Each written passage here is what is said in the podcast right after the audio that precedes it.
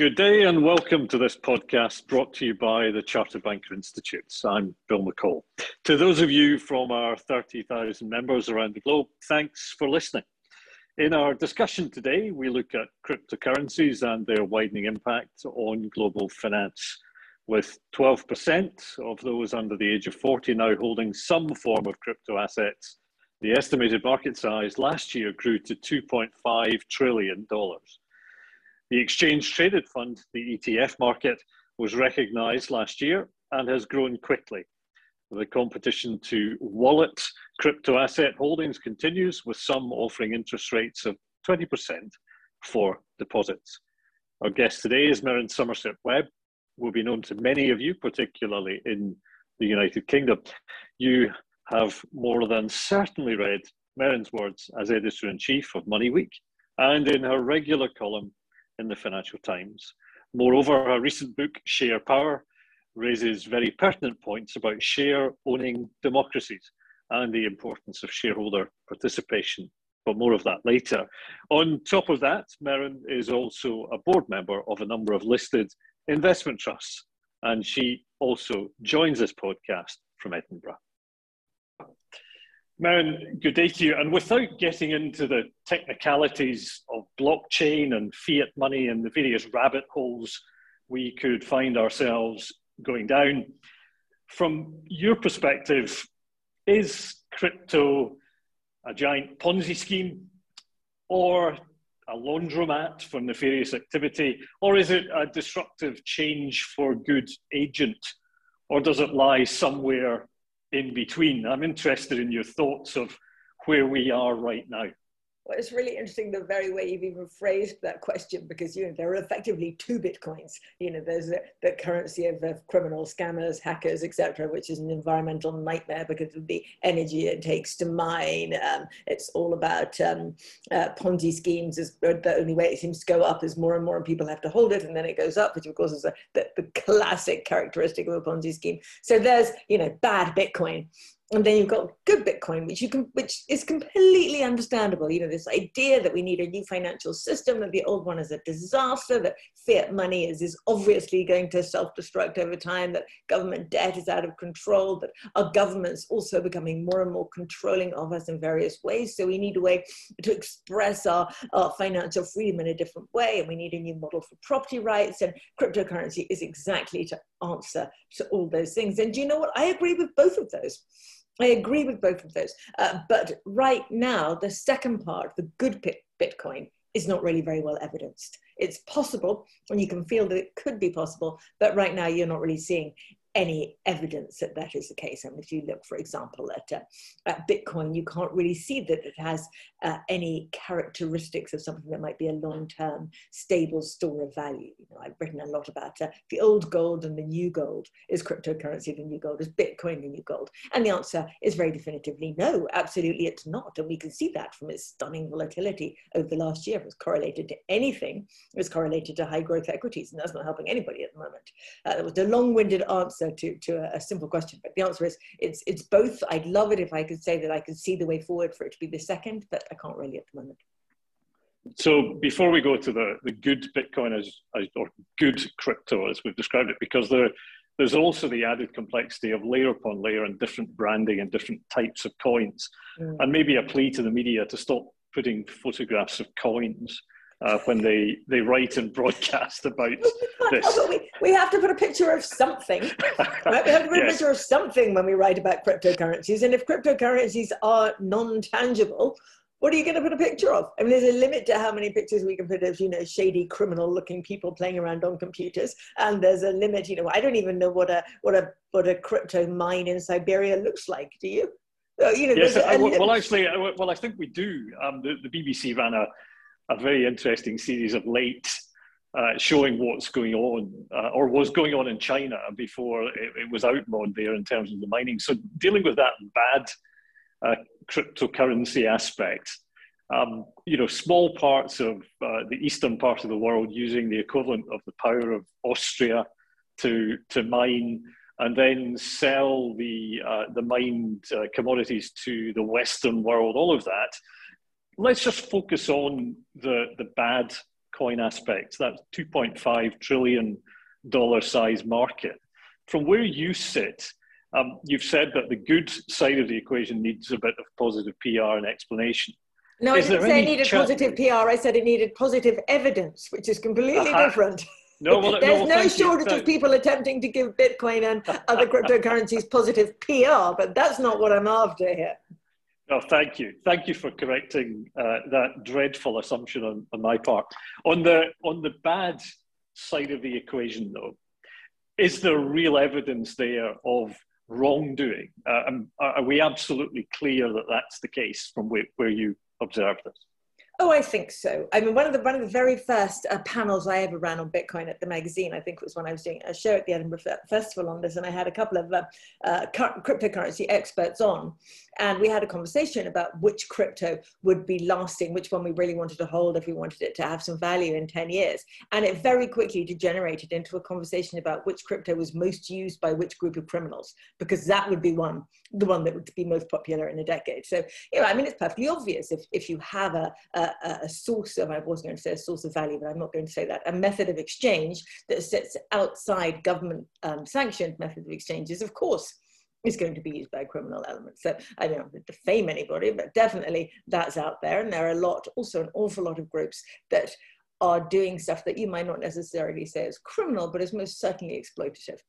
Uh, you know, my yes. special my special area of focus is the retail investor and what is happening to the retail investor and how they are exploited by various organizations. I mean, the retail investor is used to being exploited, and that's what we're here for, right? We're here to to be a, a source of cash for the financial industry.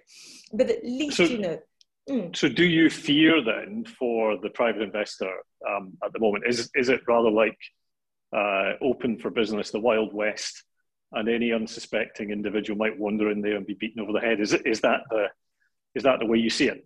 Absolutely. I mean, there, you know, there, we hear statistic after statistic about the number of young adults in particular who've become crypto, um, I would say investors, or I would say speculators over the last couple of years in particular. You know, Interactive Investor had a nice bit of research out showing that um, 45% of what they consider to be young adults between 18 and 29, 45% of who made their first investment over the last couple of years have done so in crypto. And they consider that, or many people consider that when they do it, to be an investment on a par with investing in the equity markets. And they also feel that it's got some kind of um, uh, moral or political overlay to it, that by buying crypto, they're buying something outside the system, that the young have found an asset class that is for them alone, in the way that, you know, you and I own houses, and they aren't able to own houses, or it should be, but they can't. What can they have that we can't have and that we can't, don't understand and that they can make a fortune from? And in many cases, they feel like that's crypto.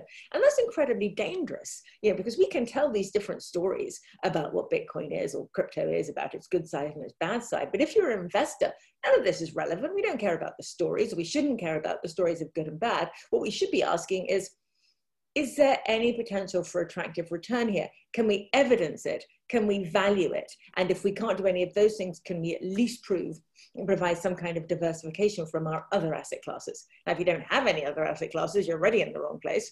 And if you can't evidence in any way uh, the idea of value, growing value, and being able to forecast value, then this is not something that someone should have as their first ever investment.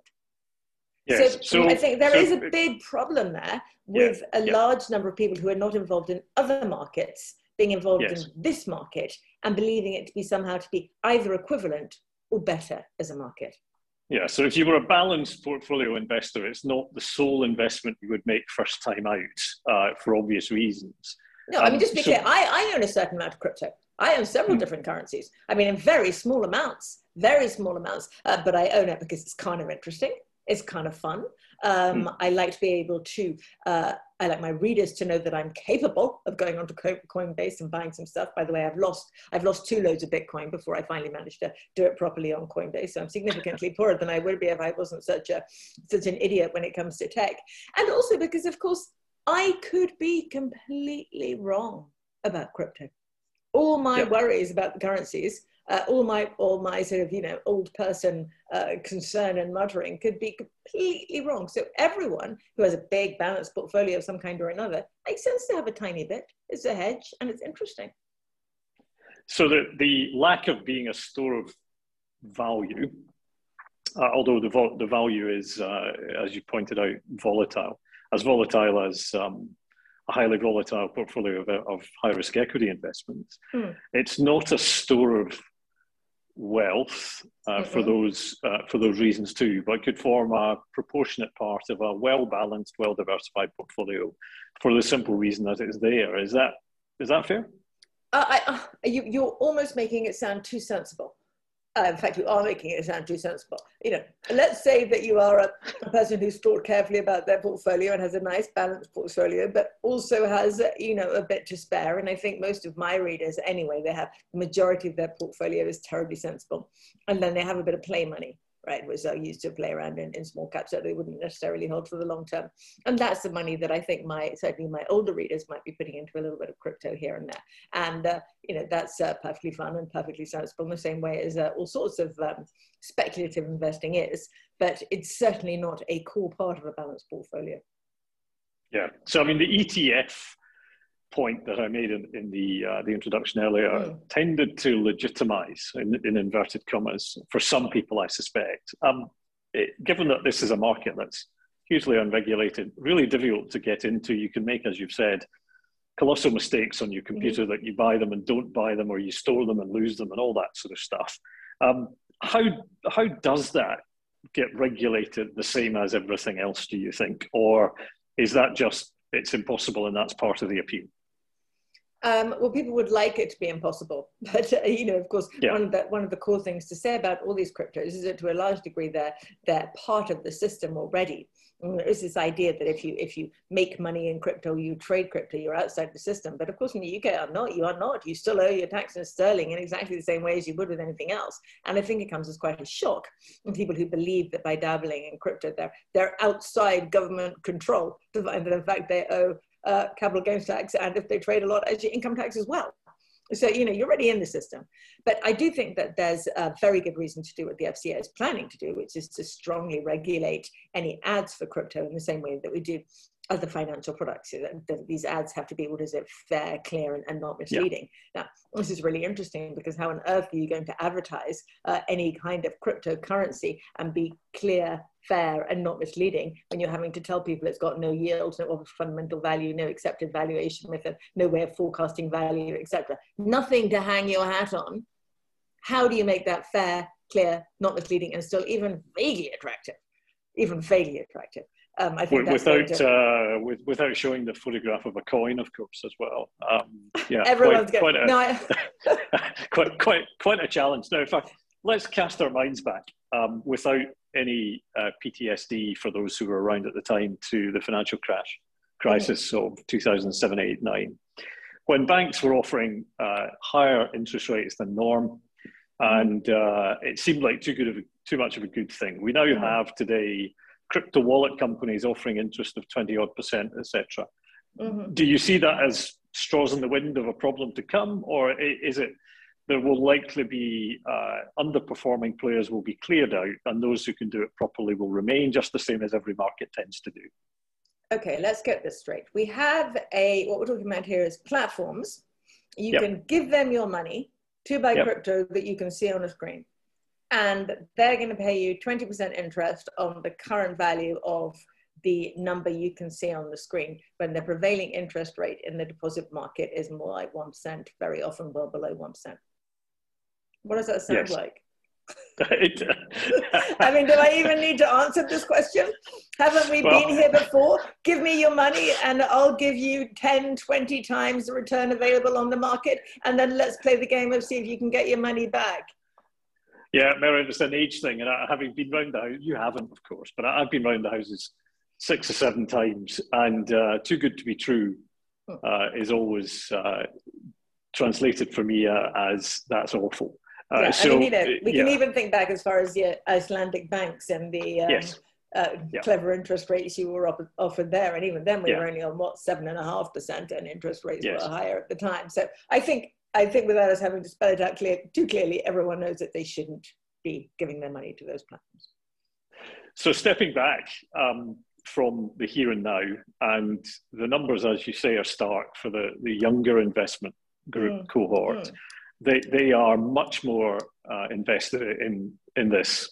Whereas the older age group, the numbers are really, well, if they are to be believed and if you can, in fact, verify them, around two to three percent of the uh, over 40s have um, have it. So I'm probably in a minority of a minority of a minority even being interested in it. Um, that's all well for the here and now. If you look forward, what does the crystal ball say to you? Um, recognizing that if it worked properly, you'd be doing something quite different. But I, am just interested in your take on where you think the broad direction of travel might be. Is it mm. displacement of a banking system, or is it uh, central banks deciding to do theirs uh, and legitimizing it, or where do you think the music is headed?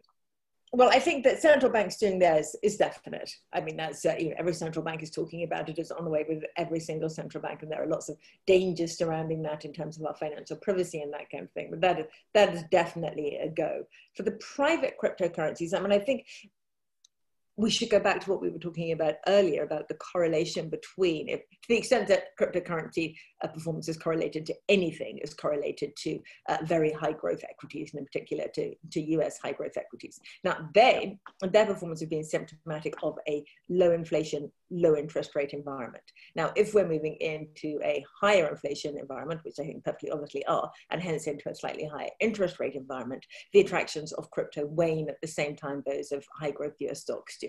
So it may be that we begin to see over the next few years this period of, of, of obviously it's been very volatile, but nonetheless, if you were into crypto early, you have of course made a fortune and well done you. Um, but we're moving into an environment where that's unlikely to keep happening unless there is some core strength in good Bitcoin we were talking about earlier that turns it into a standalone asset as opposed to simply a, a low interest rate play. And do you think then central banks moving into legitimize, have their own, would lead to the, the second group, the, let's call it the good coin, uh, becoming legitimate and effectively would run off and do its thing in, in a conventional become, marketing sense. Yeah. I think it just becomes less interesting to everybody. Yeah. You know, I suspect yeah. that what you see is, is the gradual disappearance of private crypto. Obviously, I, I, I, I uh, caveat this by saying I could be completely wrong. My own guess is that a lot of these private coins will, will disappear and that we will have uh, the, uh, the public coins, the central bank sponsored coins, and really nothing else. Because once you move out of that, that as I say, low interest rate, uh, low inflation, huge monetary stimulus environment, they become worthless, they become less interesting as an investment if you can get a yield elsewhere. So all these dynamics that we're seeing in the equity market, I suspect will translate across into the crypto market. And again, there is more regulation coming, much more regulation. You have regularly from various different countries saying they're going to ban various types of crypto. We've just discussed the coming regulation. Once you regulate something like this, a lot of its attraction disappears, right? So let's look at the supply side then, because we've got this uh, odd situation where algorithmic calculations are run on significant uh, mega computer power. They use significant uh, grid power wherever they are in the world, and mm. there's evidence and news out there of all sorts of uh, power outages and various other things. Do you think that in itself, um, given the ESG uh, agenda elsewhere, is going to have people pause for thought, or do you think the the bad guys are just the bad guys and they'll do what they do? I'd say that this is one of those areas where people manage to have two thoughts in their head at one, at one time. You know, people talk about uh, Bitcoin, being, Bitcoin, about uh, cryptos being a something that sits aside from all the bad stuff in, in our economies and all the bad stuff money supply and will provide a more equitable and fair world, etc. But the people who believe that are also unable to focus on the uh, energy, heavy energy use that, that Bitcoin mining provides. And so they don't, they think of it as an ESG asset in some way in terms of thinking about possibly the, um, maybe the G bit or the S bit, but certainly not the E bit. Um, but I, I, think possibly that's by the by for the future of crypto. The, the real issue here is the regulatory side of what governments decide to do about it. Now, in your current book, Share Power, mm. um, you talk about uh, the impact of ordinary shareholders, the small shareholders, who seem to have lost their way in the last 20 odd years. Mm. I mean, I well remember attending as an analyst AGMs where shareholders would harangue chairman from the floor and all of that sort of stuff. Um, you you talk, um, and it is it's a short book. So for those who, who want to read it, it, it doesn't take long. It's it's got really interesting stuff. Uh, and Mary and I merely mentioned that because we've got an audience of bankers. Um, the you, you talk about the biggest of the big fund managers, the BlackRocks and the others of the world. I just wonder if they see it, and you know, you sit on the board of a couple of investment trusts. Do they see crypto as something that they're going to end up integrating into balanced portfolios? Um, I think the simple answer to that is no. I've never heard a conversation around that. Um, you know, I, I, simply cannot see an ordinary investment trust or an ordinary uh, fund thinking for themselves, well, we need to we need to put a cryptocurrency in here. It's these. If you're investing for ordinary people their pension money, etc. As discussed earlier, you need something that you can value, something that you can see providing you a, a long-term value that you can forecast and that you can measure. And there is no crypto that fits any of those criteria. I mean, honestly, there was one fund in the UK, the Ruffer Investment Company, I think it was, who uh, bought a pile of Bitcoin and then sold out of it pretty quickly. And I suspect part of the selling out of it was to do with um, a, they made a reasonable amount of money quickly, but also to say, well, that was an interesting experiment, but, is this really an appropriate asset for a fund like this? And the answer is probably no. So I don't think that you're going to see crypto being part of any of this type of investment fund. No. And certainly yeah, only for uh, only for the enfant terrible of uh, electric vehicle markets and using excess cash perhaps in your portfolio. Yeah, perhaps, but I, perhaps. I, I, I digress. I digress. Um, Merryn, thank you very much indeed. We're coming to the end of our time together. In your book, Share Power, mm.